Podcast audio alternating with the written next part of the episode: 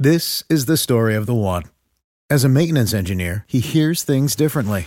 To the untrained ear, everything on his shop floor might sound fine, but he can hear gears grinding or a belt slipping. So he steps in to fix the problem at hand before it gets out of hand. And he knows Grainger's got the right product he needs to get the job done, which is music to his ears. Call, clickgrainger.com, or just stop by. Granger, for the ones who get it done. When you need mealtime inspiration, it's worth shopping Kroger, where you'll find over 30,000 mouthwatering choices that excite your inner foodie. And no matter what tasty choice you make, you'll enjoy our everyday low prices, plus extra ways to save, like digital coupons worth over $600 each week. You can also save up to $1 off per gallon at the pump with fuel points. More savings and more inspiring flavors make shopping Kroger worth it every time. Kroger, fresh for everyone. Fuel restrictions apply.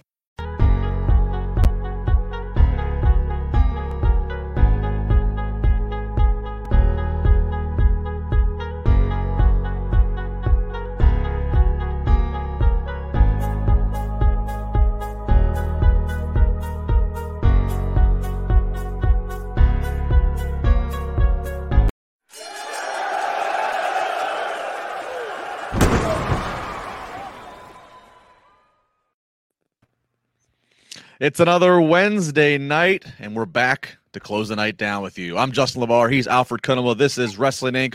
All across the platforms, wherever you get your podcast, wherever you like to have your entertainment, we're right here with you. Alfred, how you feeling tonight? Feeling great. Uh, you know, fun night of wrestling, and uh, we're back reunited on a Wednesday. So I'm feeling great. Yeah, it's a fun time. This is a go home show of AEW Dynamite tonight as they're on their way Saturday to Full Gear in Minneapolis, Minnesota. So a lot to digest tonight as they uh, get their final final calls for stories in, final final uh, you know pitches for you to go ahead and spend the the fifty bucks on whatever it is, uh, depending on which platform um, you want to watch it. So a lot to really go through tonight with AEW Dynamite.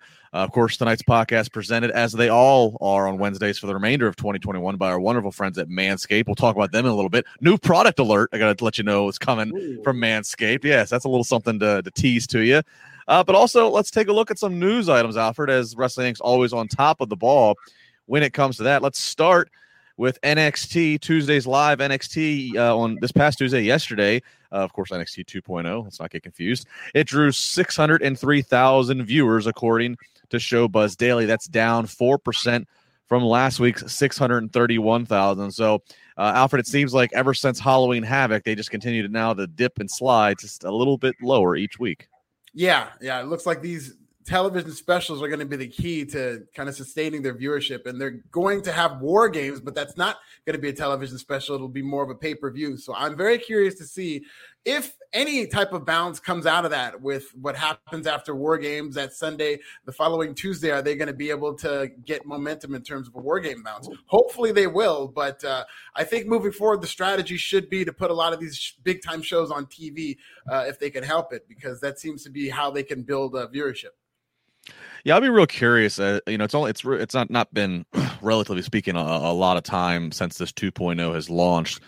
Uh, I'll be really curious to, you know, when we get a, when we do a few more investor meetings, when um, you know the great wrestling journalists and media's, uh, Wrestling Inc. being one of them, Raj Giri, your owner, you know, when they start doing some more digging, how USA is really feeling. You know, I mean, it, it's still a live NXT, which is what they want. It's unopposed on a Tuesday night. Um, it, it's supposed to be more mass appealing, not the more indie shtick that the previous iteration of NXT was. But you know these numbers kind of sliding. Uh, tr- trying to load it up with with TV specials as you just mentioned. I'll be really curious. You know, once we get around like WrestleMania season, if there's not a, if there's not a significant boost, uh, which why would there be? Because NXT is not technically even part of WrestleMania. Like what USA is thinking and feeling uh, about this new hash to try to you know save NXT for lack of a better phrase. Yeah, it's like two completely different philosophies in that WWE is now creating a functional NXT product where the goal is to get these guys ready for the main roster. That's going to function well in terms of cohesiveness and who we see pushed from NXT to WWE. At the same time, USA's goal is looking at this product as you guys need to get us viewership demos that you know we were promised that we were used to and accustomed to uh, during the previous era of NXT. And those two ideas do not mesh well in terms of WWE being in rebuilding rebuilding mode and USA Network wanting ratings. Well, and also with this, with that point of this NXT 2.0 being, you know, getting guys and girls ready, uh, main, you know, main roster ready, so to speak. You know, again, from the point of launch, how long until we start to see the first wave of graduations, if you will, of, right. of call ups. You know, a lot of people, Bron Breakker is probably the guy that's top the list that, that we would assume because he seems to be the guy that they're building. But it's like that's that's what's that's what's funny about this. They're building Breakker to be like the guy who you're just waiting to take the world title uh, and, and have sooner or later. But then it's like well, is, is game? It's almost like is being world champion of NXT 2.0 holding the strap that says world champion, or is being the champion of NXT 2.0 winning the strap and then the next day you get to show up on Raw and vacate it? Yeah. It's, you know what I mean? It's, it's almost like is holding the NXT title worth anything, or is it just you win the title, which means that opens the key to the gate that is Monday Night Raw that, that's or Friday Night SmackDown? Great point, you know? a great question. We'll see because it seems like he's being fast tracked. The fact that he's already on the road, getting that type of experience, which I think is a very good idea to take some of these NXT guys and put them on the actual tours. Uh, but I do think he's being fast tracked, and we might see him sooner rather than later. Yeah, I mean, Tommaso Ciampa walking around with NXT 2.0 world title he's not a guy I feel like I'm ever going to see on Raw or SmackDown. He, he's right. he's he's in X he's in an, he's in NXT until he has doesn't have a contract anymore. So again, I just wonder what kind of prestige will there be holding this world title, or again, is it just a pass through? Um, and and I mean, you know, with Royal Rumble two months away now, I mean that's prime real estate, right, for a Bron Breakker to make an appearance. Yeah, you know, so and we've seen NXT guys make appearances in the Rumble in the past, uh, and still remain in NXT. So it, it, it there is precedent for that. Uh, I guess there is precedent for this next story, uh, with the theme being WWE keeps everything. The house always wins. Uh, up, up, down, down. Very popular YouTube channel that Xavier Woods uh, is the is the godfather and creator of. Uh, I mean, so popular. It's got 2.27 million subscribers. That ain't nothing. Well, Alfred, get this. So content's really slowed down on that channel, uh, and apparently Xavier Woods, according to Fightful Select, uh, basically is kind of holding out on creating new content, uh, as is uh, the other people that would the, the other cast of wrestlers and such who would uh, take part in it until he can get a better deal because basically he's not seeing any extra money. He's not seeing hardly anything uh, by the way of compensation or residual as WWE owns the channel. They always have, even though it's just been branded as like a Xavier Woods project. WWE has owned it and he's just not seeing what you think you would see if you're producing a popular YouTube channel that has 2.27 million subscribers. What do you? I mean, I, this shouldn't be a surprise, right? Because we've heard the battles with Twitch and the monetization. Yeah, I mean, Adam Cole that seemed to be a, a, hill he was willing he was willing to die on, and apparently he does really great with with his Twitch. Um, does this surprise you, or is this just more of the same? It should not surprise me, but I do think this is egregious in terms of Xavier Woods. And I remember specifically when that story was going on in terms of WWE halting the third party deals. A lot of people were upset about that.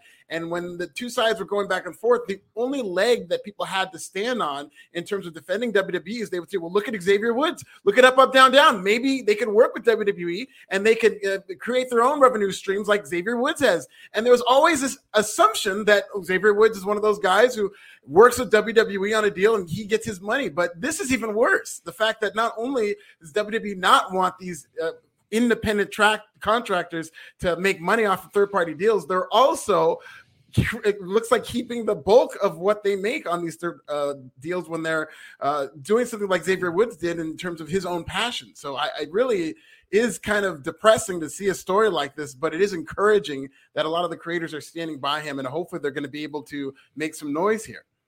Yeah, and the unfortunate thing is just the fact that WWE owns a channel. And like, like if, if, if WWE owns a channel, so you would think, okay, they own the channel, so keep the man happy. Keep him to where he stays with you, to where he doesn't end up wandering off to an AEW or anywhere else at any point in time. I don't know where he's at in his current contract, but like, throw the man something. Throw the man, you know, twenty five percent of it, 30, uh, some percent, something significant uh, that that is a difference maker in his life, but you still own it. So, like, you know, if his contract did run out and he did not want to resign or whatever the case may be, okay, WWE, you own it. So, I mean, in theory, you could plug somebody else in. Whether or not that would work, whole different story. But it's like, I don't understand that. You know, like, it, it, I mean, it, but we shouldn't be surprised. This goes back a decade. Think about one of the first real situations of this Zack Ryder.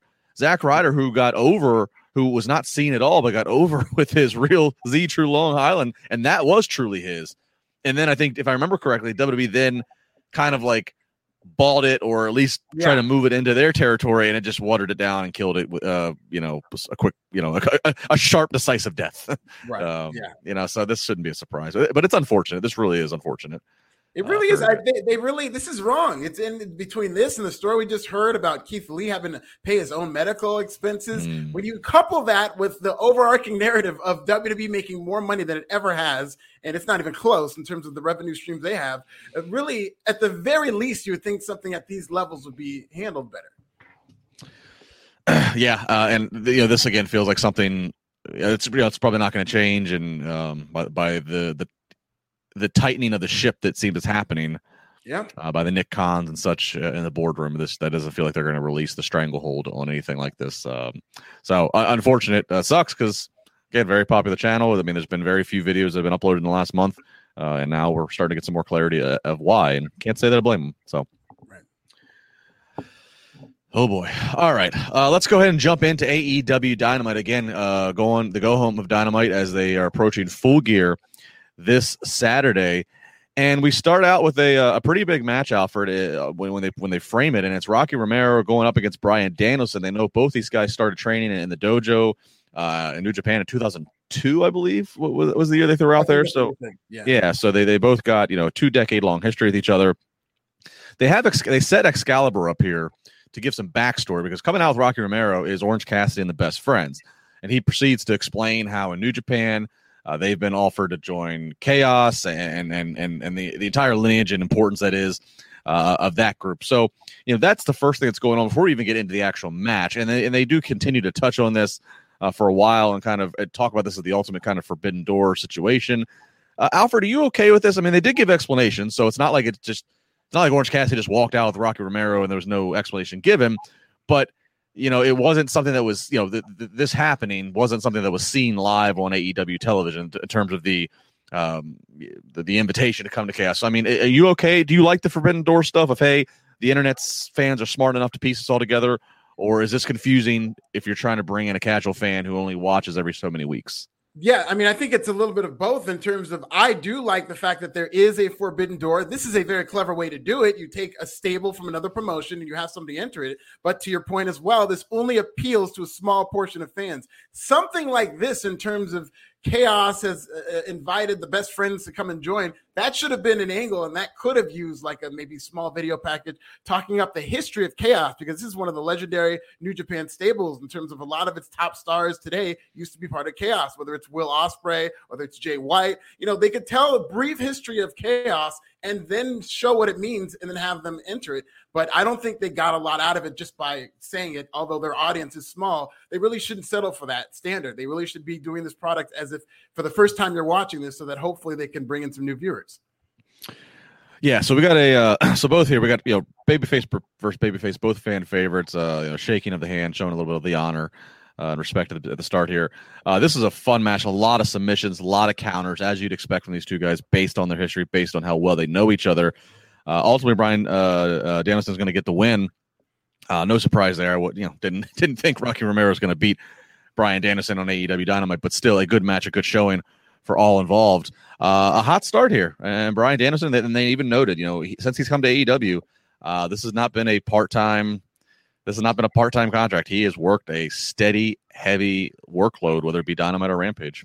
Yeah, and I think that's going to play into the story of his match against Miro because that's great that they said, you know, he is not taking a single week off. He's got Miro this Saturday. He really needs to be resting. And so that might play into that. So that's really great. I like this match. I like this is another match, another different finish that Bryan Danielson won with the Tequila Sunrise. But I was actually, my one nitpick, and they didn't have to necessarily do this. I was thinking that because he uses all these different finishes, that maybe he'd have a DDT oriented finish or something that affects the neck to kind of show that, hey, listen, this is uh, Miro's weakness because that was brought up later on in the show. This is his weakness, is his neck, and Bryan Danielson can beat him with uh, this move.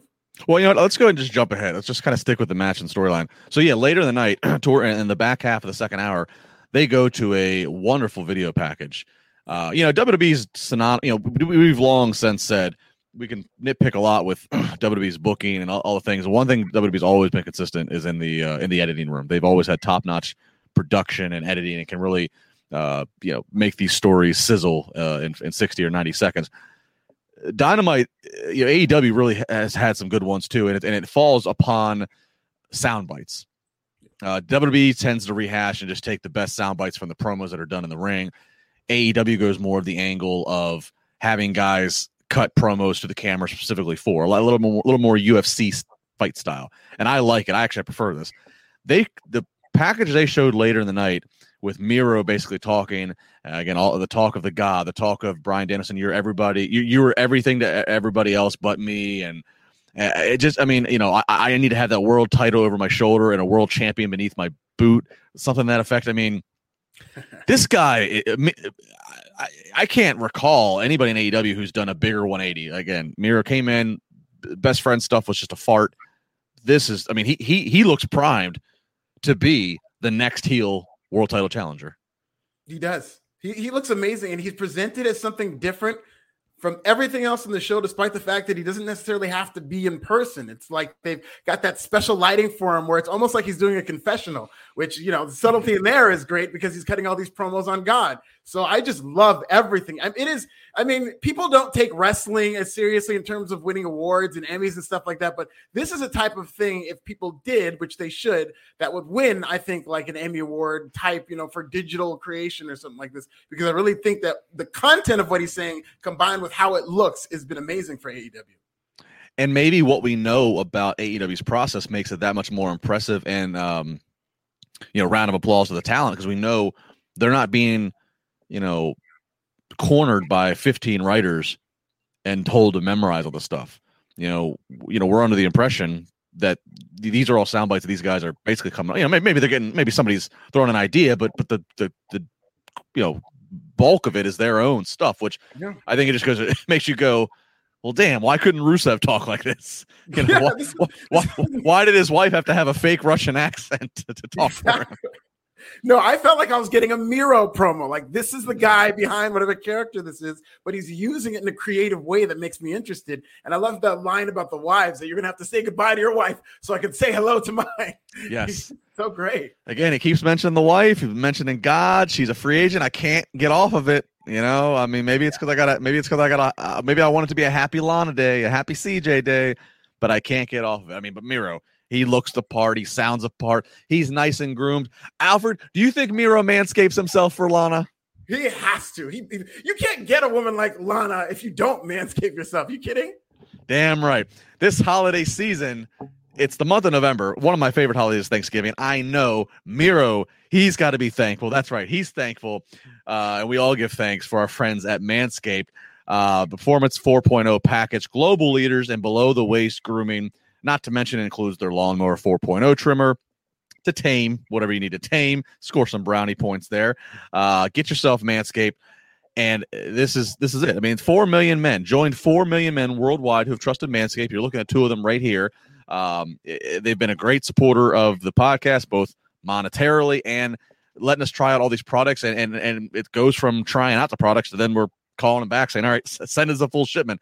That's how it's been you can see what we're talking about by using the code WINC20. That's right. Use the code WINC20 and you'll save 20% plus you get free shipping at manscaped.com. You think your holiday spread is good? It's time to give thanks to Manscaped Performance Package 4.0, or as I like to call it, the perfect package for your package. Inside, you'll find the Lawnmower 4.0 trimmer, the Weed Whacker ear and nose hair trimmer, Crop Preserver ball deodorant, Crop Reviver toner, performance boxer briefs, and the travel ba- travel bag to hold all of your goodies. It is it is the cornucopia for your balls. The Lawnmower 4.0 trimmer features cutting edge ceramic blade to reduce grooming accidents. Got the LED spotlight, the 4000K LED spotlight, so you need perfect lighting for that precise shaving. It's also got the the weed whacker with the 9000 RPM motor powered 360 degree rotary dual blade system to provide skin safe technology to help prevent nicks, snags, and tugs in those delicate areas.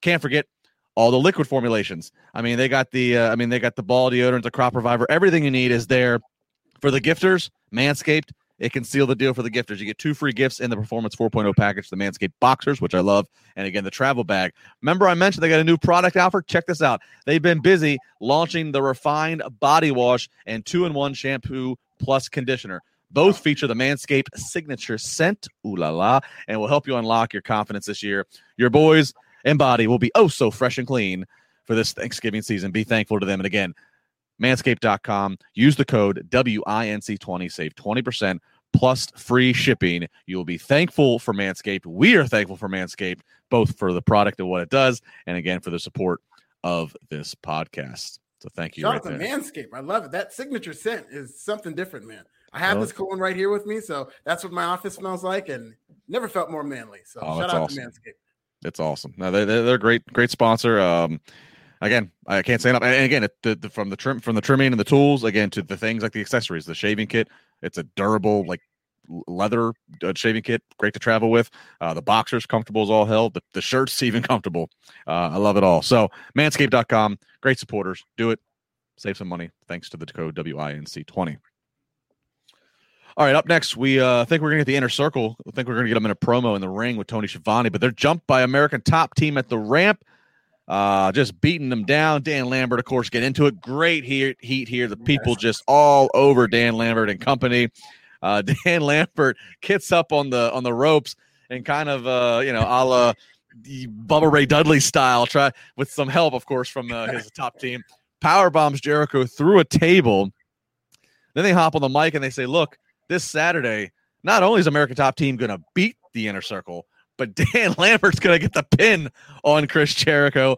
And then Dan Lambert proceeds to put the walls of Jericho on Jericho while noting on a mic, "This is actually a Boston Crab," and he starts giving a history lesson of Florida Championship Wrestling. I mean, this might have been. This I mean, there's a lot to take away from this night, but Alfred, this this this is right up there with with the with highlights of the night. Unbelievable. I, I just love this. This is a great heat segment. Uh, the real Rocky Johnson, that was very funny. Uh, I, I, you're absolutely right in terms of them getting a lot of heat. What I loved about this is we can sit here, you know, when we're taking apart and marvel at Dan Lambert and how great he was, but this was not a cool heel segment. This was particularly planned so that they can get as much heat as possible because they attacked them just as it was time to start singing that chorus of Judas. So not only were these fans pissed that they did not get to sing, but they're also attacking the popular baby faces, and they just played it up great. I thought this was wonderful. I loved Scorpio Sky's promo after. Ethan Page was great. Every heel was on their game in this segment uh, when they just had to be in terms of it being a go home segment. So this is this is a very inverse to what they're doing with Jungle Boy against um, the SuperKliq in that the baby faces got a big segment like this. So I think that kind of cooled down the match heading into it. And this match seems like it's really hot because of this heat segment. I didn't even catch the timing of attacking them just before the crowd could get into the singing sing along. So uh, dynamite drop in by you. Those broadcast classes are really taking taking off for you. So thank you. That's a great point. Uh, I mean, I can't wait to. I'm. I think out of all that's going into full gear here, probably maybe one of the top things is tuning. And this is this is this is as old school as it gets, which is ironic. This is as old school Cornette as it gets, which is ironic considering the identity that AEW has. Is to tune in to see how much shit Dan Lambert's going to eat. Yeah. I mean, that's that, that's a great. I mean, we haven't got that in a long, long time. I mean, you know, long of the days of Cornette being active. Heyman every now and again might have that in the case uh, in the last 10, 15 years with with Punk or with Brock. Um, you know, obviously Bobby Heenan, rest in peace. You know, a lot of guys they, they just don't they just don't do the old school heel manager thing anymore. Uh, WWE doesn't, and then obviously now AEW being on the scene now for the last couple years, and it's not even a guy who's really a, an internal manager at, at AEW. He's an he's an outsider. So this is tremendous stuff. Uh, really is tremendous stuff. Uh, looking forward to seeing again how much crap uh, Dan Lambert's going to eat and take, uh, and, and him being the super fan that he is, you got to think that he's gonna he, he's he's gung ho. He's ready to play ball and take some bumps and probably even bleed. Oh, for sure, man. I think I think he's going to go all out, and it's perfect. That's exactly what you're going for as a heel wrestling manager. Kind of the Carney mentality of it's, if it's a circus, it's like the dunk tank. It's like how many Yeah. people are going to be willing to pay to throw the ball at the tank, and hopefully you get to fall. And so Dan Lambert has captured that perfectly with this audience. Absolutely, absolutely. Uh, so yeah, great. uh, This is really a, uh, maybe again, maybe argues for segment of the night, not just for the entertainment value, but for what it accomplished. Yeah. Uh, as we're just a few days away. Six woman action: Jamie Hayter, uh, uh, Rebel, and uh, Britt Baker up against Anna Jay, Taya Conti, and Thunder Rosa. Um, a lot of moving parts in this one. The the, the, the scare the scary bump that I, I I hope she's okay. I haven't heard anything more. is Thunder Rosa does a cross body jump from the top rope to the outside on Jamie Hayter. And if you just watch the way that Hayter lands, uh, it's a violent upper body bump. It is a quick snap back bump, but look, look brutal. Hopefully she's okay and it looked worse than what it actually is. Uh, Conti gets the pin on Rebel, if I recall right, and Britt had the chance to maybe come in, and right. Britt decided, ah, just to save herself and live to fight on another day, most notably uh, this weekend. So, uh, uh you know, I, I, don't know, pretty. I mean, the match wasn't the best, but I thought the, right. the, the the conclusion of what was being done was was logical yeah, it's pretty basic storytelling, and the story is that the champion is afraid of the challenger, so that helps uh, Tay Conti. I think they could have done more for them to build up a story, just knowing how good they are at building up some of these stories. I think this is on the more basic side of how they did this, but it has all the ingredients. I like the fact that they weaved in the TBS tournament to where you know Jamie Hayter was able to advance out of this, so it does help. And I do think that uh, Britt Baker and Ty, Tay Conti are going to have a good match. It's just if it suffers, it'll be because it's so predictable that Britt Baker is going to retain. yeah, um, that's interesting. Yeah, I, I, don't think there's any. You know, I don't. Uh, yeah, I don't think there's a lot of mystery of who's going to win this. So I, I guess I wonder then. Is that just what it's supposed to be? Are we just continuing to solidify Britt as champion and as top of this women's division? You know, is there a swerve? Is there start to be problems with you know, like legit problems between her and her her two lady cohorts. Right. You know, does does somebody else end with a stare down to her? You know, I think it'll be interesting to see what the purpose is of what they're going to do here with Britt and, this in this women's match this Saturday. So again, kind of helping sell the pay per view here for everybody. But uh, tune in to Full Gear Saturday, and we'll see where that goes. All right, we get Jungle Boy up against Anthony Bowens. Uh, I mean, but, but, but both Jungle Boy over like Rover, Anthony and Max uh, cutting raps. They're they're they're. Yeah. What, what, was the line of the night with the girlfriend?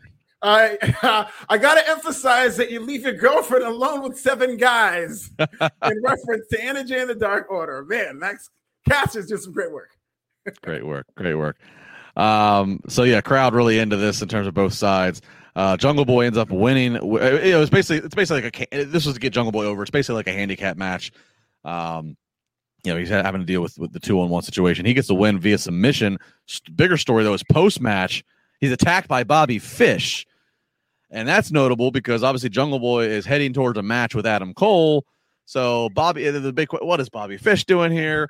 Obviously, you know there's there's there's an obvious uh, correlation of Bobby Fish and Adam Cole from their previous employer. Do you like this, Alfred? I do like this. I like philosophically the fact that AEW does not ignore other promotions and other storylines that may have been popular uh, with wrestling fans. I think it adds sort of an MCU type quality where you get the origin stories of all these different superheroes, even though it may not be their particular movie. And so it, it does make it more interesting that now Bobby Fish is aligning with Adam Cole instead of it just being just this random thing that they're doing and just assuming that you know or ignoring their history or whatnot. I do like the idea of acknowledging a prior history. I, I agree. The fans are going to acknowledge it. The fans are already thinking, anyways. They're already making a note of, okay, Adam Cole's here now. Bobby Fish is. Oh, what if they got Kyle over? You know, the fans are at least the fans of AEW, especially. They're already thinking of these things. So, what what good is it to flat out ignore it or not? Or, you can ignore it if you're Tony Khan if it doesn't fit your plans. But in this case, it fits. Adam Cole's doing a chicken shit thing by hiring his buddy to be to, to be a cheap shot hitman. Um, it, it fits. You know, uh, this is a case again. Uh, I've had moments, uh, uh, you know, we all do, as I think we should. You, you try to look at this, you try to you know, praise AEW when they need praise. You try to be critical when you think there's worth being critical, but you got to give a lot of credit to Tony Khan for this is where he is very uh, in the he's very there. He is listening, which is if this was Vince, Vince uh, Vince has always been by the mentality. If, if he didn't create it, he doesn't. No, it's it, you start over WWE. Tony Khan has seems to have no prideful issues of acknowledging something that was under the Vince's umbrella. You know, even though it was more of a Triple H thing, but he has no problem acknowledging an association that was done in another company, a forbidden door by his biggest competitor, and just saying, well, let's just lean into the fact that you guys were together for the last four years as a group. So why? S- certainly, you would come across these other locker room and you'd say, hey, go take care of this for me. So yeah, I, yeah it's and particularly with that group because it was you know hot during a time where NXT was going head to head with AEW, and we did see a lot of crossover. So a lot of people who watched AEW also watched NXT, and they would particularly be familiar with the Undisputed Era. All right, so it's time for a little bit of fantasy booking, Alfred. So right now, Adam Cole, he's you know he's got his he's with his old buddies. He's with the Bucks, he's with Omega. We've talked about this. Cole kind of he's the baby face of the group. Everybody wants to cheer him, even though he's doing heel stuff. So we've talked. I think we talked last week. You know, it's probably there for him to break off, him to just break out and be the baby face. Bobby Fish is around. Rumor is Kyle O'Reilly's contract with WWE slash NXT is is is is got a clock that's ticking pretty quick. Are, are, are we gonna are we gonna see? It's not can't be called the undisputed era. Are we just gonna see that end up reforming in AEW? If they bring in Kyle O'Reilly, there's no other reason I think that they'd be doing it than to do an undisputed era. And they've already kind of started to plant the seeds for undisputed era versus the Young Bucks. If you looked at the how visually it looked with Bobby Fish kind of standing on the other side and the Young Bucks wary of him, and they threw that little shot at him, and it's not disputed. This is the era of the Young Bucks. I do think the storytelling is there because they have already started to tell the story about Adam Cole splitting from Kenny Omega. So maybe Kenny Omega goes with the Young Bucks and they fraction off, and Adam Cole going with the Undisputed Era, man. That I mean, that's going to be a match that would get a lot of people excited. Maybe it could be a blood and guts match. Who knows? Maybe it's the next Stadium Stampede.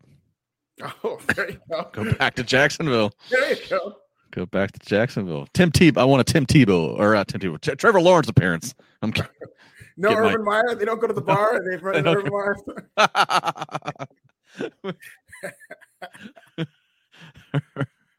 Meyer.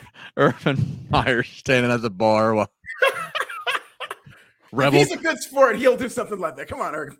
Rebel comes in and tries to like dance near him or something.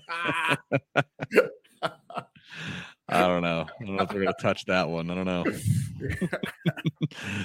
Serge McTavish is Hangman Page a better feel good wrestling story than Bryan at WrestleMania 30? I say yes, purely because it's genuine. It's genuine booked climb to the top, not a rewrite. Uh, I, I, actually I disagree with that. I, Alfred, I don't know. I'll let you go first here, but I, I disagree. No, yeah, I think Bryan Danielson is like the pinnacle in terms of feel good stories, just because of how much real life. It was pretty much a story of not only Bryan Danielson or Daniel Bryan at the time, but the fans getting behind him and it finally working. Uh, there's always been a perception that WWE is going to do what WWE is going to do, and they kind of fight their fans. And this time, the fans won. So I think uh, it's an iconic moment. And as great as this Hangman Adam Page story has been, I don't think it has that iconic status that Bryan Danielson did. Yes. First off, to, you know, to the comment of saying he says yes purely because it's genuine book climb, not a rewrite. Uh, Serge, the rewrite is part of the magic. Mm-hmm. And what I mean is Daniel, we'll, we'll call him Daniel O'Brien for this because that's what he was in 2014. Daniel O'Brien managed to get them to hijack and re, or the fans, the Daniel O'Brien fans, managed to get them to hijack and they managed to hijack and get them to rewrite on the road to Mania. That that Rumble, which was Punk's last match, that Rumble was here in Pittsburgh. I was sitting front row here in Pittsburgh, and I can remember as they got ready, as it got time for when we knew number 30 is coming next, there's only one left to go. And Rey Mysterio came out, and the place booed Rey Mysterio out the building. Rey Mysterio, who's been a babyface his entire life and career, and they booed him out of the out, out, out of the building. And then Batista ends up winning. I remember Batista wins and he's standing there for the pyro. And I made eye contact with one of the referees. I forget who it was. And I kind of did like a little bit and he kind of like shrugged his shoulders because as the crowd's booing, because even they knew we just missed an opportunity. And in a matter of three months from that point, the fans got Vince to change his mind and totally reworked it to where Daniel Bryan worked two matches in a night and ends up ends up ending the night standing triumphantly in the same WrestleMania where the Undertaker's streak gets broken, he's the la- like the rewrite is part of the magic because there hasn't been anything since, and there might not ever be anything else again, at least as long as Vince is alive and controlling the company. That's part of the magic. It's great that Tony Khan and AEW is genuinely listening and letting Adam or letting Hangman Page um, rise, but yeah, they're listening to the audience. But that's part of the magic of, of Bryan's thing at Mania 30. It's just you know Absolutely. And, I, and Alfred, were you there in New Orleans for that one? I was. No, there. I was not. I mean, I, I still, I will say that's probably if, if, if I had to pick, it's right there. It's that or WrestleMania 17. I was at both of them. That's it's there because. You know, of all all the things I just said. So that um, is a WrestleMania that if like if I can go back in time and attend, I would love to. Not only for that great moment, but just to feel when the Undertaker lost, to be in that building must have been one of the more chilling. I mean, how did that feel when the three went down and you saw the Undertaker lose live? You thought it was a botch. Yeah. There was uh I wish I could go I wish I had a way to to prove, but I have no I don't I don't think I have any video that I recorded. You thought it was a botch and then like 20 or 30 seconds after the match was over, maybe even longer, all of a sudden on one of the LED screens that WWE controlled, the record, the 21 and 1, I think yeah. it became, yeah. popped up. And when that popped up, there was this gasp of, mm-hmm. this isn't fake. They just put the graphic up. So that you know, I mean, it, it, it was stunning, you know. And then I, I'm the guy that had the crazy eyes. I had him on uh, a show a few weeks later, and that was fascinating to talk to him and pick his brain. And yeah, that that that mania. That um, and then if I remember right, that's the same one that uh, the next night we see Warrior. Was it that one or no? Yes. Or, was it? Wa- yeah, WrestleMania 30 weekend. Yeah. Warriors out the next night, and then the day after that, we're all eating breakfast, getting ready to go board our planes home, and we look at our phones, and he's about. Yeah, it was just very sad. Very very crazy week. Um, back to the program here. Sam Austin, uh, AEW, the most faction heavy promotion of all time. Probably yes. Actually, if you if you go by the numbers, every everybody yeah. is almost associated with the faction. They take a they, they they take the real life locker room mentality of no most people in locker rooms have have have alliances. I don't have a problem with it at all because they make so much mention of it. So then we get trios matches, which is a new kind of type of wrestling that I hope they continue to invest in. And it's also a very easy way to kind of get people over, like what they're doing with Wheeler Yuta, where he's kind of getting that rub from best friends. I've grown to it. I was very critical of it for a long time. I I, I always use the example of the it, this is Anchorman news team backlot brawling. Everybody's everybody's just having this ridiculous group fighting. I, I bought into it more for those reasons, but this I, but I will say, and you're trying to grow audience and you're trying to grow new audience. Having faction heavy is tough because you do literally almost need a scorecard to keep track of who is with who. So that that's my biggest knock is, is like I feel like faction heavy is a hard thing for to appeal to new audiences at, times. Maybe I'll be just maybe I'll be proven wrong over the long term, but um, but I but I've I've gained on it, you know, and it's made people like CM Punk, who's not associated with anybody, uh, stand out at least. You yeah, know, Punk's out there on his own. Um, we got a promo, really good package here. Uh, this is the two things we got of Eddie Kingston is going to go up against CM Punk of Full Gear. Uh, we got this great package and promo. Uh, and then later in the night, we see them having to be separated, brawling out in the parking garage area. Um, Alfred, what do you make of this? Because Eddie Kingston, he's positioned kind of as the heel here. Punk's the, the babyface on his comeback tour. But then it's also a little bit of like Kingston just wants respect he had to work, you know, Punk who had to work hard to get accepted on the mainstream. Kingston's basically like, screw that. I had to work three times harder. You know, go take another seven years off, you spoiled little punk. Yeah.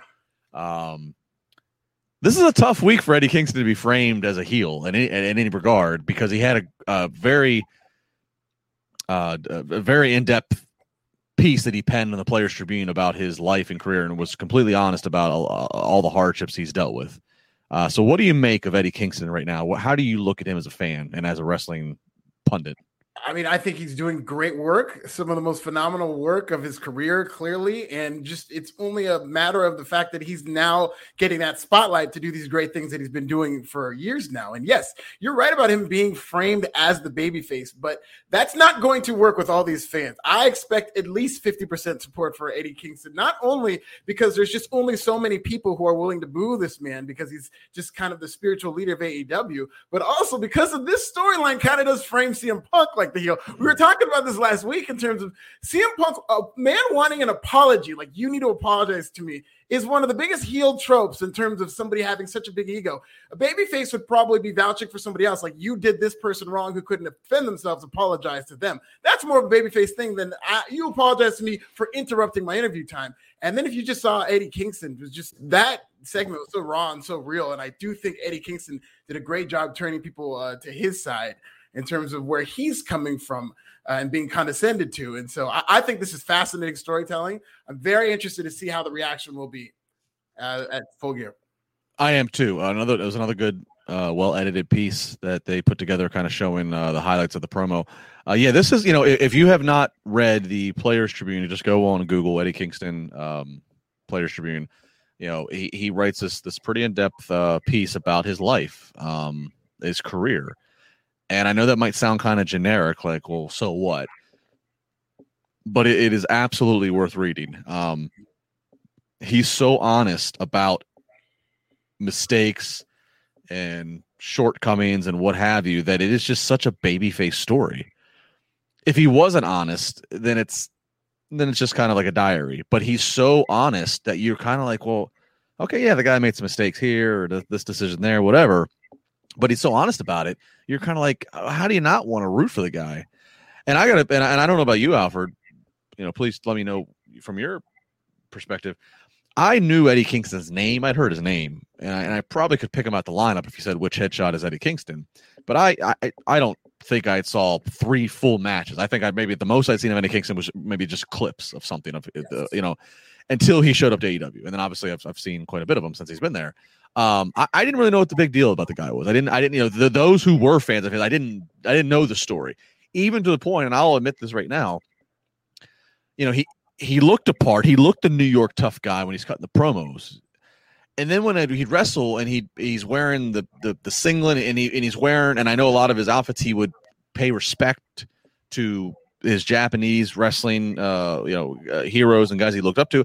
I still just didn't get it. I was like, well, why do that? Like you sh- you should be wearing the Uggs or the Tims and and, and dressing the New York street style.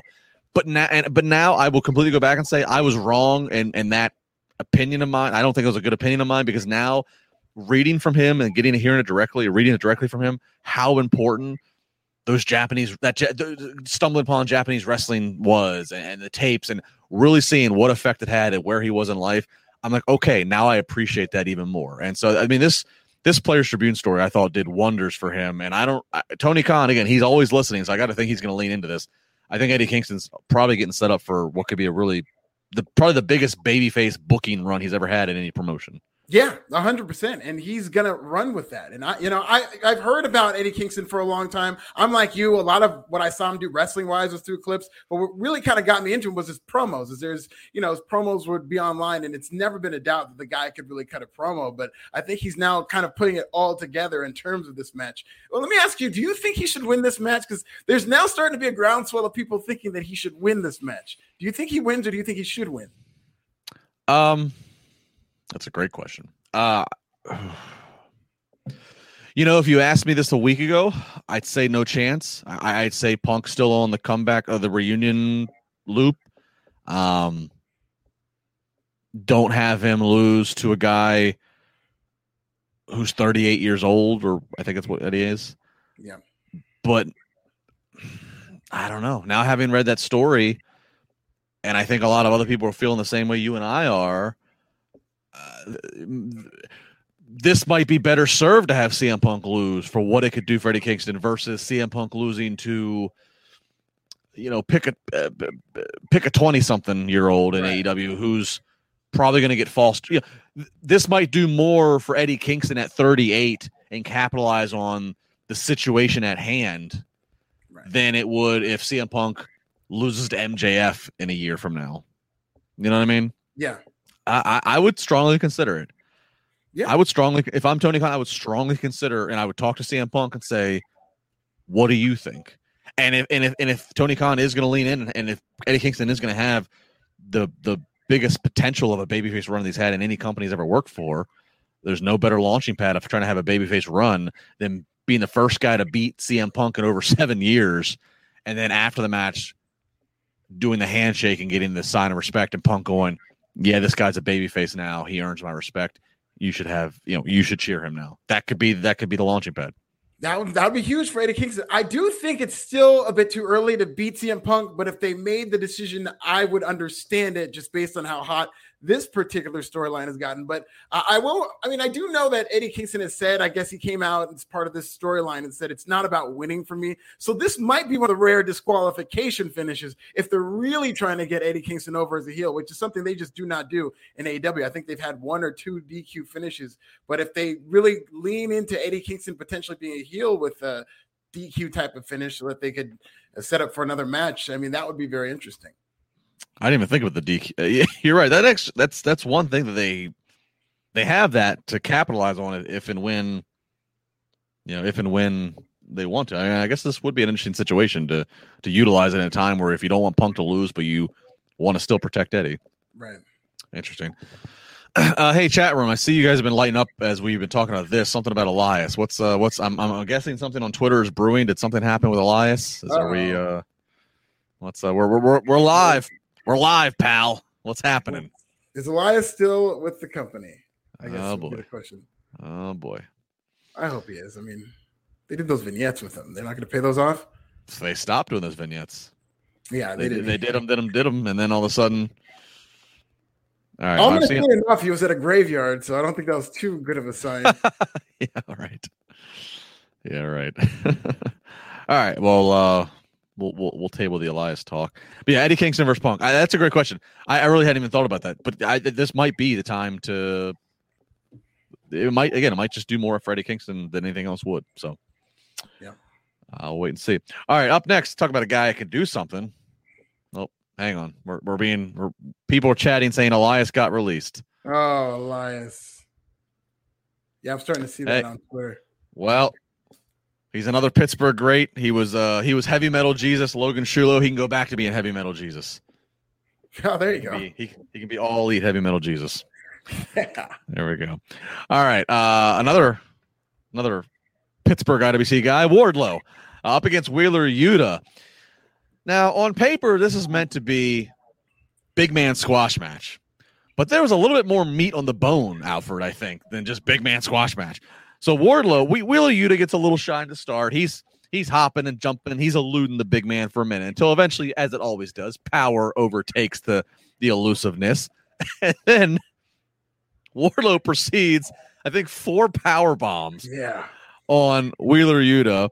The crowd is popping. The crowd wants one more. They're just they're kind of just giving applause to Wardlow's just just brutality. Uh, and then he ends up ending it with that rising knee strike. I like to always note when Jim Ross has a quote of the night. Here was the quote of the night as Wheeler Yuta's getting his ass kicked. Jim Ross goes, Well, sometimes when you wrestle in tennis shoes, bad things happen. and he brought that up again during the Pac versus Dax Harwood match because you, poor Yuta slipped on the ropes. And from that point, Jim Ross, the old school, you got to wear wrestling boots, brother. He just eviscerated this man for wearing tennis shoes. If you're going to be a slobber knocker, wear some boots. And I love JR. JR, I would even call as a friend. I'm not making fun of JR. I'm just trying to do my best JR impression Oh, based off was what great, he said. you definitely captured the energy of the moment. so Wardlow wins here. Um, certainly feels like Wardlow's been getting a lot of wins on Dark and Elevation. He's like 21 and three is like his record, and the losses he has are all high profile losses to Cody in a cage or whatever. Um, interesting. MJF isn't seen live. MJF's got a big match coming up Saturday with Darby. They've been back to teasing a little bit more, maybe of MJF Wardlow not on the same page, what have you. And Wardlow gets the big go home show showing. They notice he's won. It's his guy. Let's see if his guy can be as successful this Saturday. Alfred, this feels like we're finally moving into the direction of the the Diesel Shawn split here. If they are, they're doing a great start with Wardlow in terms of showcasing this guy as an absolute superstar on his own accord. You know, the fact that MJF wasn't there wasn't lost on the audience. I don't think uh, JR was sure to point it out, and you pointed out so astutely. And I do think that what they did with Wardlow tonight should be a week to week thing where if they're ready to split them up and heat Wardlow up, I mean, just by doing a few of these matches, people were going crazy for this, and it it kind of speaks to the fact that there is a belief that, oh, they're hardcore wrestling fans. They're going to have a high bar for the type of technical wrestling that you have to do. This was like a 90s era superstar style, and Wardlow looked fantastic doing power bombs, slams, getting this card. You mentioned the four power bombs. They, they yeah. probably scripted one. These people wanted four power bombs. So. And he kept doing it. I loved it. This is a variety show. So yes, you can have all your chain wrestling and the different type of lucha styles of wrestling they have, but these big man squashes get over too. Especially you got a guy like Wardlow, who I think they should absolutely see something in, in terms of him being a pillar, like Jim Ross was saying, and snub the pillar at that one. Yeah, absolutely. Yeah, I think yeah, it, it, was it was it was there. MJF and Shawn Spears weren't there. MJF is tweeting a lot more Shawn Spears. It certainly seems like that's where we're we're heading towards, and I'm here. And I, I think you're exactly right. I think it was scripted for one, and he did four power bombs. And actually, if you if you want to get really in into the behind the scenes of catching guys, not break character, but having fun. So, just before the next stuff happens, which we'll get to, after he's the match is over, Wardlow's won. He's going back up the ramp.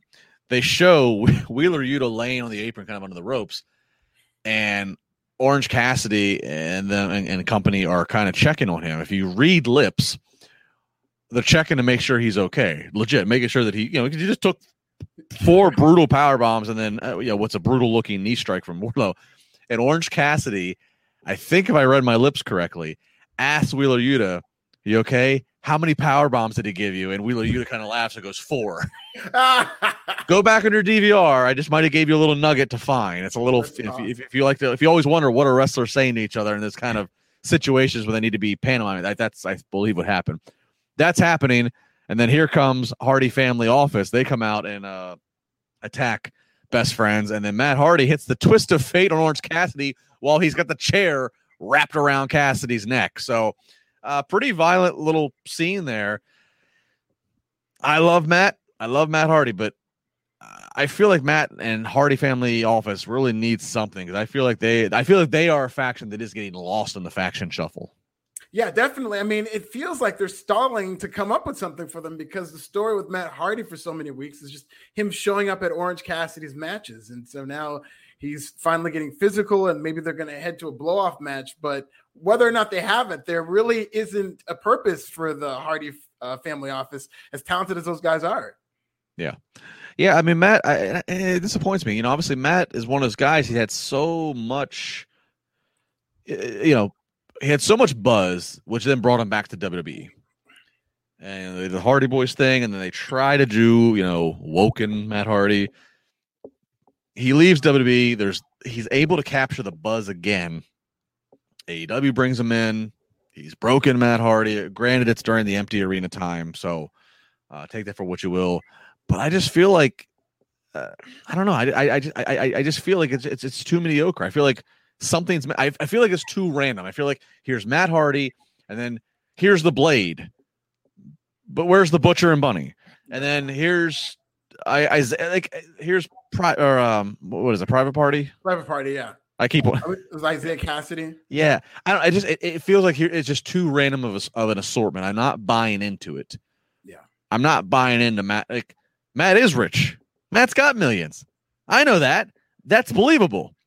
This doesn't feel like the ensemble that Matt would yeah, and would employ. Storytelling. They started to tell us a story about Matt Hardy being this carny promoter, which was great. Matt Hardy, you give him space to create, he'll be great every time. And so he's doing this kind of carny gimmick where he's taking some from their contract, and you're thinking it'll lead to a split or something. But then they just stopped explaining why they're still together, and they just moved on, like, oh, you, you get it and we don't. We haven't gotten any type of payoff to that. And that's you're right. That's what I, at first it was funny when he was taking whatever crazy percentages he was, and but yeah, it has it has fallen by the wayside. So um, I don't know. Let's let's do better with that if we can do better with that.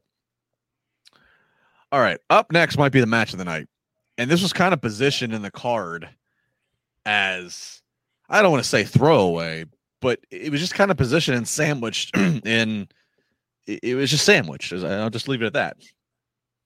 Lio Rush and Dante Martin versus Lee Moriarty and Matt Sydal. Alfred, this effing rocked. Yes. this, this uh, all right. So this is awesome chance. AEW organic chants coming from people just of admiration of what they were watching. A lot of stories are at, at play here. This is Lio Rush's Dynamite debut. He was the Joker um, at one at the, the pay per view a, a while ago, but he'd never been on Dynamite. Dynamite debut wrestling. Uh, this is Lee's Dynamite debut. Only his seventh match in AEW as a whole. You know, we hear about WWE looking for guys who are younger and trying to get younger and younger, younger, younger. You got Lio Rush, who's going to be 28 on Thursday. He's going to be 28 in, in, in 57 minutes from now.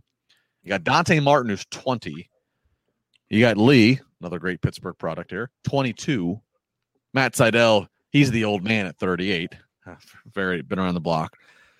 This was just showcasing youth, athleticism, and diversity. This was this was fantastic. I, I'm not even going to try. I started writing notes and I literally started to scribble and I just said, uh, "Screw this." I tried to write a play-by-play of the fantastic things I've seen, and I couldn't. It was impossible to do. The commentators could barely speak the play-by-play, and even said, "Oh my God, how fast is this?" Uh, Alfred, uh, match of the night. Yes, 100% match of the night. And I think the fact that the commentators were kind of struggling to keep up added something to it watching from TV, especially Tony Schiavone was just great. Instead of just calling the action, at one point he just goes, Oh my God, oh my God. And like that pretty much captured what you're watching. Uh, you're right. Go back and watch this match because words cannot describe how great it was. Lio Rush's comeback was phenomenal. As great as this match was, and Dante Martin was great. Matt Sydal doing a great job as a ring general. Lee Moriarty was hugely over with this crowd where they're chanting Lee Moriarty, kind of singing uh, for him, which is great to see. And just seeing these guys run wild was so fantastic. But Lio Rush had this comeback that it was kind of like his showcase, like remember me, and it was unbelievable, like a video game style comeback where he, it's pretty much like you're playing joystick and like you fake the sleep and then you backflip and you hit the kick. So it was just unbelievable. This match, this whole match, really just tore this house down, and it's great to see. You mentioned the diversity; it's great to see a lot of these uh, black talent that they've signed, and uh, you know Dante Martin is somebody who I feel like they're investing in in recent weeks. And all you got to do is give them a little TV time to showcase what they do, and then build on that, and you can create a star overnight. Yeah, I, you know, yeah. Lio Rush definitely hit L three uh, several times here. Um, yeah, you know, let's talk about Lio Rush real quick because you know, put it in perspective, you know, obviously Lio Rush uh, had a lot of fanfare on the independent scene, probably I think PWG and a lot of places before he ended up in WWE. He gets to WWE and he's a great talker. And and so it wasn't the worst idea to make him a mouthpiece, and he was there with Bobby Lashley. That wasn't the worst thing, but it was kind of like, well, fine, use utilize a mouthpiece, but you know, let this guy wrestle too. He ends up kind of getting 205 live pigeonholed and demoted, which is that's that's his own thing. Uh, and you know there was and then there was rumors and a lot of things that there was just he he was going through things, whatever, whatever happened. But the point is he's not there anymore.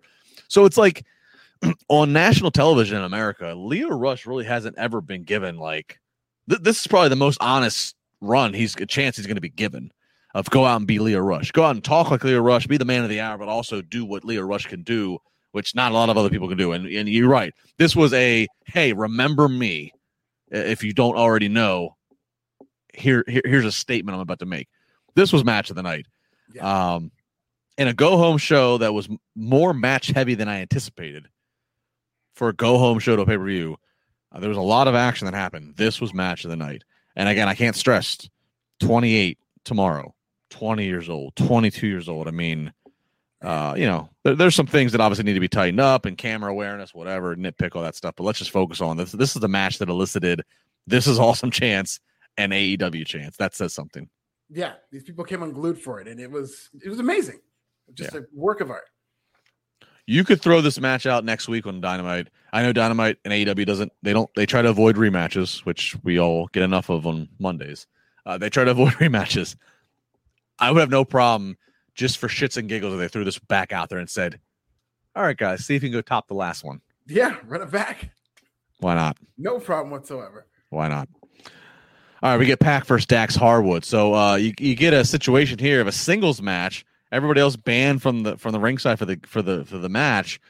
Uh, commentary's kind of selling it as not really a baby face. So well, maybe Pac's a baby face, but they're selling it as here's just two miserable hard hitters, right? Two miserable personalities that are hard hitters, and it was hard hitting. Uh, it was. I mean, the chops were so hard that Pac is bleeding from his back.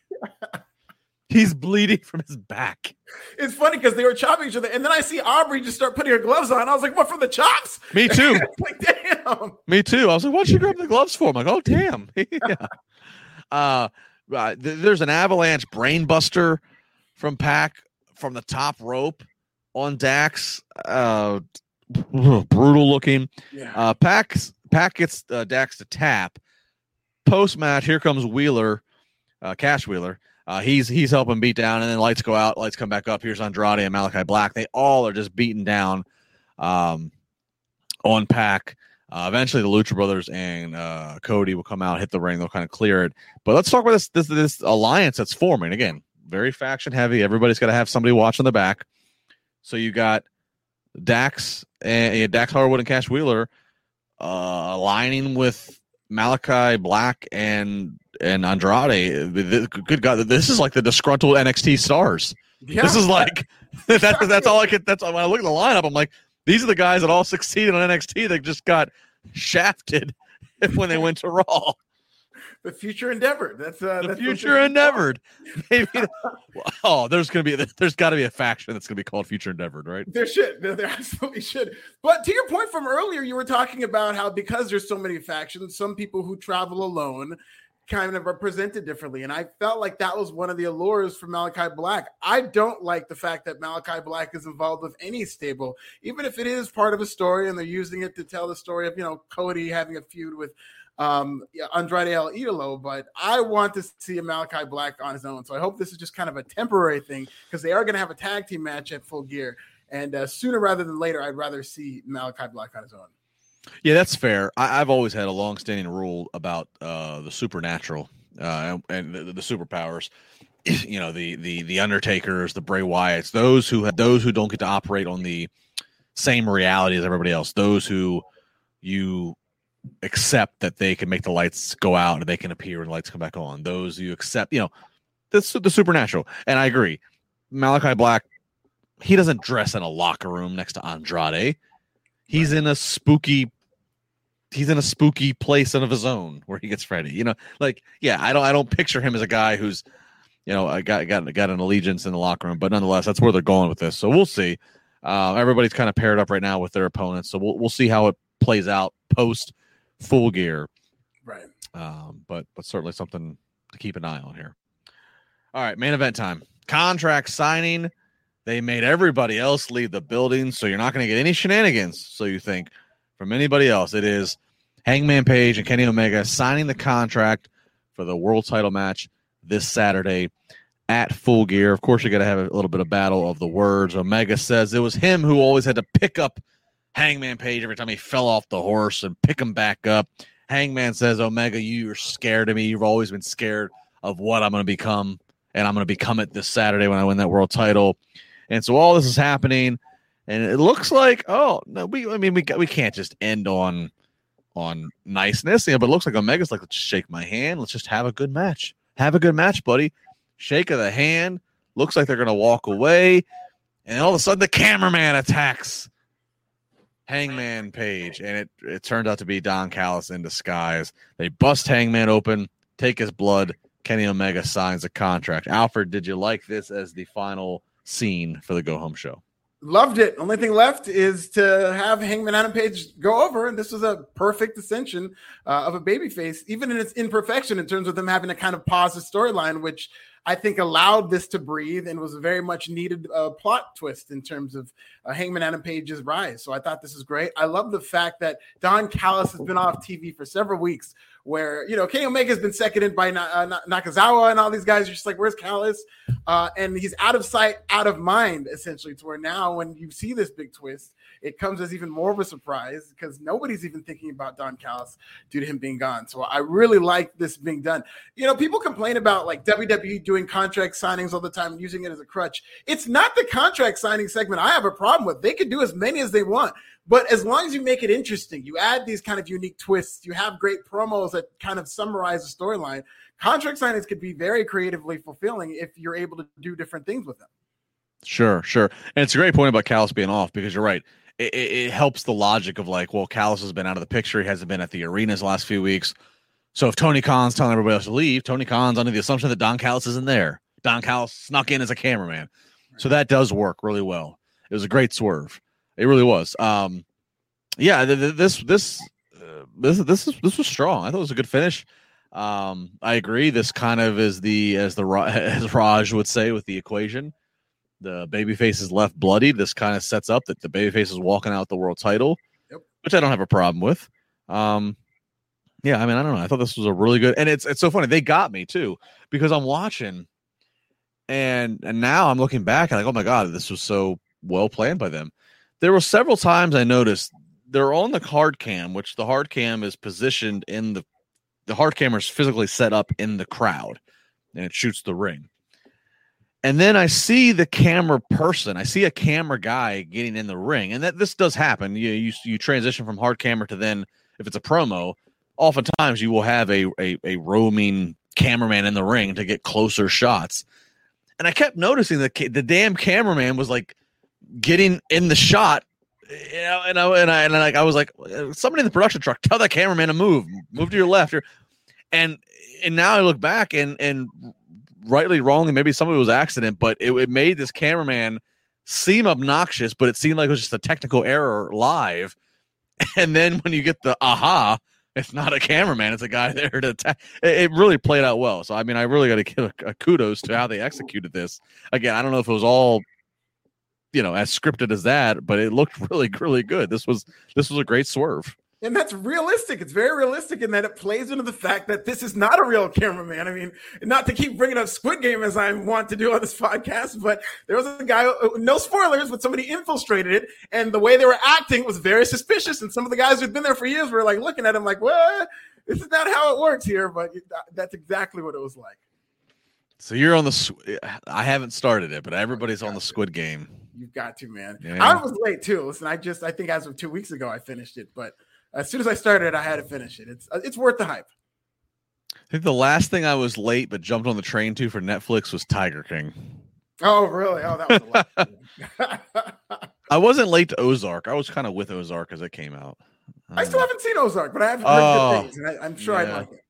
Yeah, do. It. Yeah, both. Yeah, do, do definitely do Ozark. New season coming. Uh, all right, Alfred. People have been blowing up too in the chat, so I gotta I gotta call it out.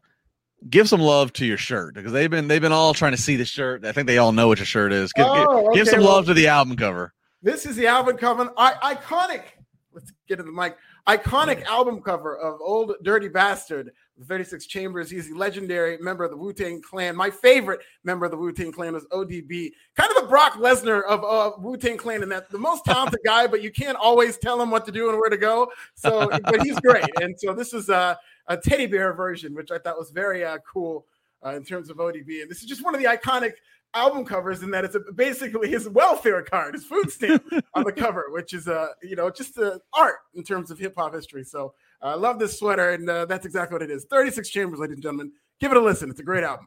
Yeah, so people, so people caught wind of that, so I wanted to give it a shout out. That's great. Love those. I thought, people. I thought you have you have ODB. I'm rocking ACDC. Let's just give the, the, the total ends of the spectrum here. Let's just you know coming together. Never gonna see a super group there, but you know. yeah, they won't be playing a festival together anytime. uh, I guess that's that's what it's all about. Bringing everybody together. We're all Absolutely. here for for wrestling talk. It doesn't matter whether you're ODB or ACDC. You're here for wrestling. It's all love good. it. Yeah, look at the spectrum that it brings in. I love it. I love it. Alfred, give some plug. What's going on in Forbes? Uh, me on Forbes. I'm going to have an interview with Buddy Matthews, formerly known as Buddy Murphy. It's going to be up tomorrow, and then we're going to uh, hopefully talk about some more of this Xavier Woods story as it comes to it, because that's a lot of uh, business uh, behind that, and it's very fascinating story. And we kind of noted on it how sad it kind of is. So uh, a lot of stuff there, and then of course Full Gear. I'll have wall to wall coverage this weekend, this Saturday, and I'll be back here talking about Full Gear Saturday night. Oh, wow, very good. Yeah, the Xavier Woods stuff. I, would be curious. I'll, I'll be reading whatever you put out, like would he have? A, I mean, like, would he have any IP case? Would he have any uh, intellectual property, or if he agreed from the start that it's WWE's, is he just kind of handcuffed? That's what I'm afraid of. Is that he must have? I mean, if for as much work as he's put in, the, the reports that he's not really making a lot, he must have signed some deal that Uh, you know, and you know, if you saw Dark Side of the Ring and Jerry McDevitt, I mean, he doesn't mess around in terms of WWE legally. So if you sign a deal like that with WWE, I'm afraid they dotted their I's, crossed their T's, and there's really no way out of this. Yeah, because I, I, mean, like Xavier Woods, the, the real person. I mean, obviously he's like he's super smart, very well educated, so he's not a dumb guy. So like, yeah. I'm curious to what he was willing to sign, and mm, that's yeah, you're right. Jerry's a bulldog. Uh, yeah. right here. Again, another, another another Pittsburgh connection right here. He's a bulldog. He's as as as, as Dark Side of the Ring certainly showed. All right, very good. Well, check out all of Alfred's stuff. Great stuff on Forbes. I love Alfred's one of my favorite subscriptions uh, of reading stuff over on Forbes. So check that out. Uh, he's got his YouTube channel as well. Uh, make sure you are constantly checking out Wrestling Inc. New news stories all around the clock. Sounds like we might have some Elias stuff to talk about. So we'll check that out. You can follow me at Justin LaBar on Twitter. Uh, the next live uh, audio, video, anything I'll be doing is Friday morning on Busted Open Radio, channel 156 on Sirius XM. Myself and Mark Henry and Dave LaGreca. So that'll be a fun time. Uh, it's gonna be a busy month. We got AEW Full Gear coming Saturday, as Alfred has noted. We got Survivor Series coming later this month. Lots going on. We appreciate it. Hit the like button, hit the subscribe button, leave a comment, do what you got to do. Tell a friend. Alfred and I will be back next Wednesday, courtesy of Manscaped. We appreciate it. Be safe. Be good. Good night. This is the story of the one. As head of maintenance at a concert hall, he knows the show must always go on. That's why he works behind the scenes, ensuring every light is working, the HVAC is humming, and his facility shines. With Grainger's supplies and solutions for every challenge he faces, plus 24 7 customer support, his venue never misses a beat. Call clickgrainger.com or just stop by. Grainger, for the ones who get it done.